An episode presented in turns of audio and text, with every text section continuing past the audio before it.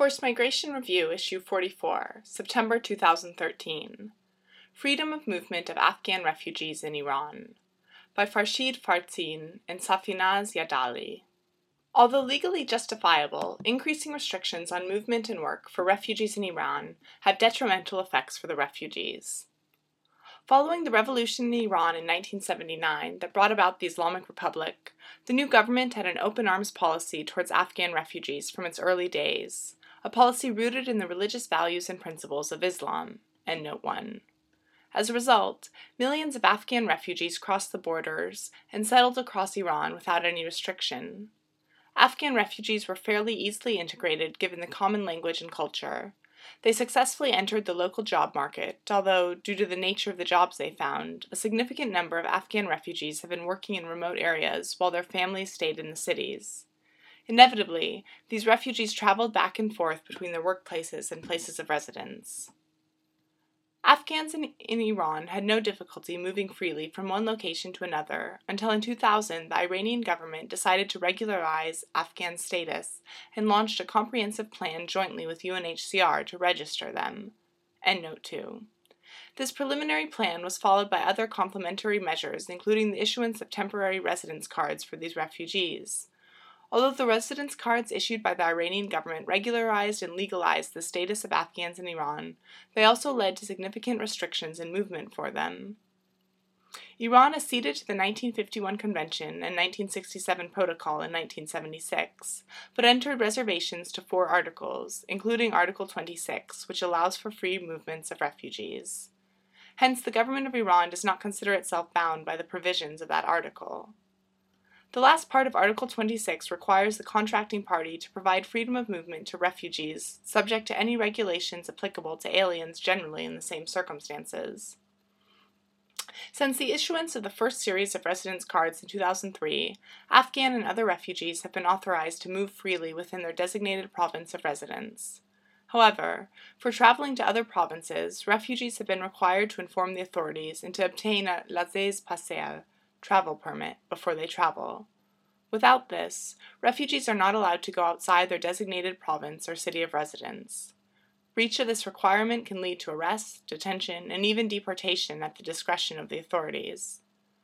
Although the request for laissez-passer is not in itself a major issue for refugees, they may face difficulties in obtaining one, both for reasons of the bureaucracy involved and issuance fees. Afghan refugees are also only allowed to work within their areas of residence. They cannot leave the designated areas for work without obtaining a travel permit.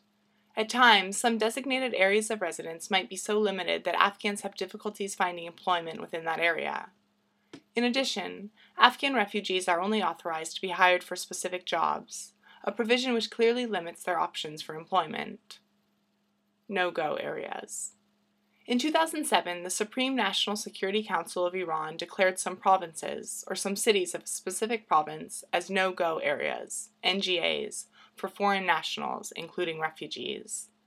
The legal basis for this was Article 13 of the Law on the Entry and Residence of Foreign Nationals in Iran, which states that the government can announce no go areas on grounds of, quote, national security, end quote, quote, public interest, end quote, and, quote, health, end quote. Note 3. At the time that the new policy was implemented, the majority of declared NGAs were located in border areas, but they were broadened over time and now include provinces and cities throughout the country. Under the NGA policy, Afghan refugees are allowed neither to reside within the NGAs nor to travel to such areas. Upon declaration and publication of the list of NGAs, refugees are granted a deadline to decide whether they will opt for relocation to other areas of Iran that are designated by the government or for repatriation to Afghanistan. If relocated, they continue enjoying some basic rights such as education, employment, health care, and housing in a secure environment.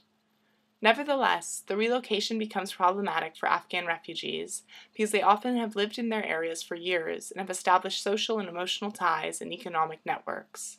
End note 4. Those refugees who do not comply with the requirements of the NGA policy are not allowed to obtain new temporary residence cards and are subsequently considered as irregular foreign nationals in the country. If they have the status, the police forces are authorized to arrest and deport them to Afghanistan. Humanitarian considerations. Although the establishment and the implementation of the NGA policy is legally well founded, it raises concerns from a humanitarian perspective. While refugees are granted a considerable period of time to prepare their move, nevertheless the impact of such movements remains significant. Importantly, such relocation is costly for Afghans who are among the poorest and the most vulnerable in Iranian society, and seeking jobs in their new living environment is an additional difficulty they face. In order to alleviate the socio-economic impact of relocation of refugees, the following measures should be considered prior to, during, and after relocation. Bullet point. Designate areas for relocation which are closer in terms of distance and sociocultural and environmental factors to the refugees' previous places of residence.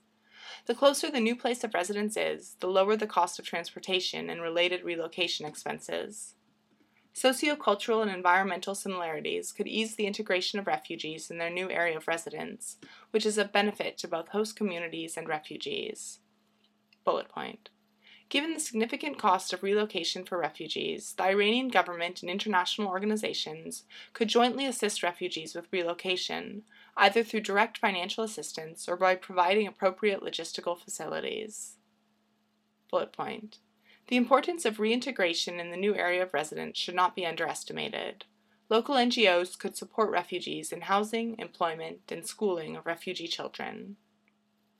Farshid Farzin, F A R Z I N F A R S H I D at gmail.com, and Safinaz Yadali, capital S, lowercase, A F I N A Z dot J A D A L I at gmail.com are independent researchers and UNHCR staff members in Iran.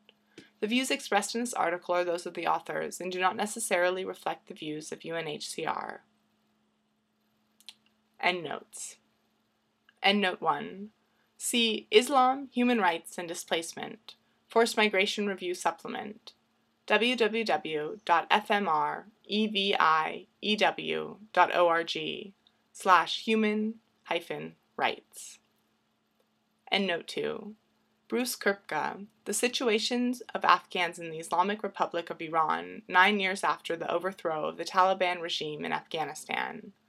February 2011 www.refugeecooperation.org slash publications slash capital A lowercase F G H A N I S T A N slash 03 underscore K O E P K E dot PHP http colon slash slash tinyurl.com slash capital K lowercase OEP KE hyphen capital A lowercase FG HANS hyphen in hyphen capital I lowercase RAN hyphen 2011.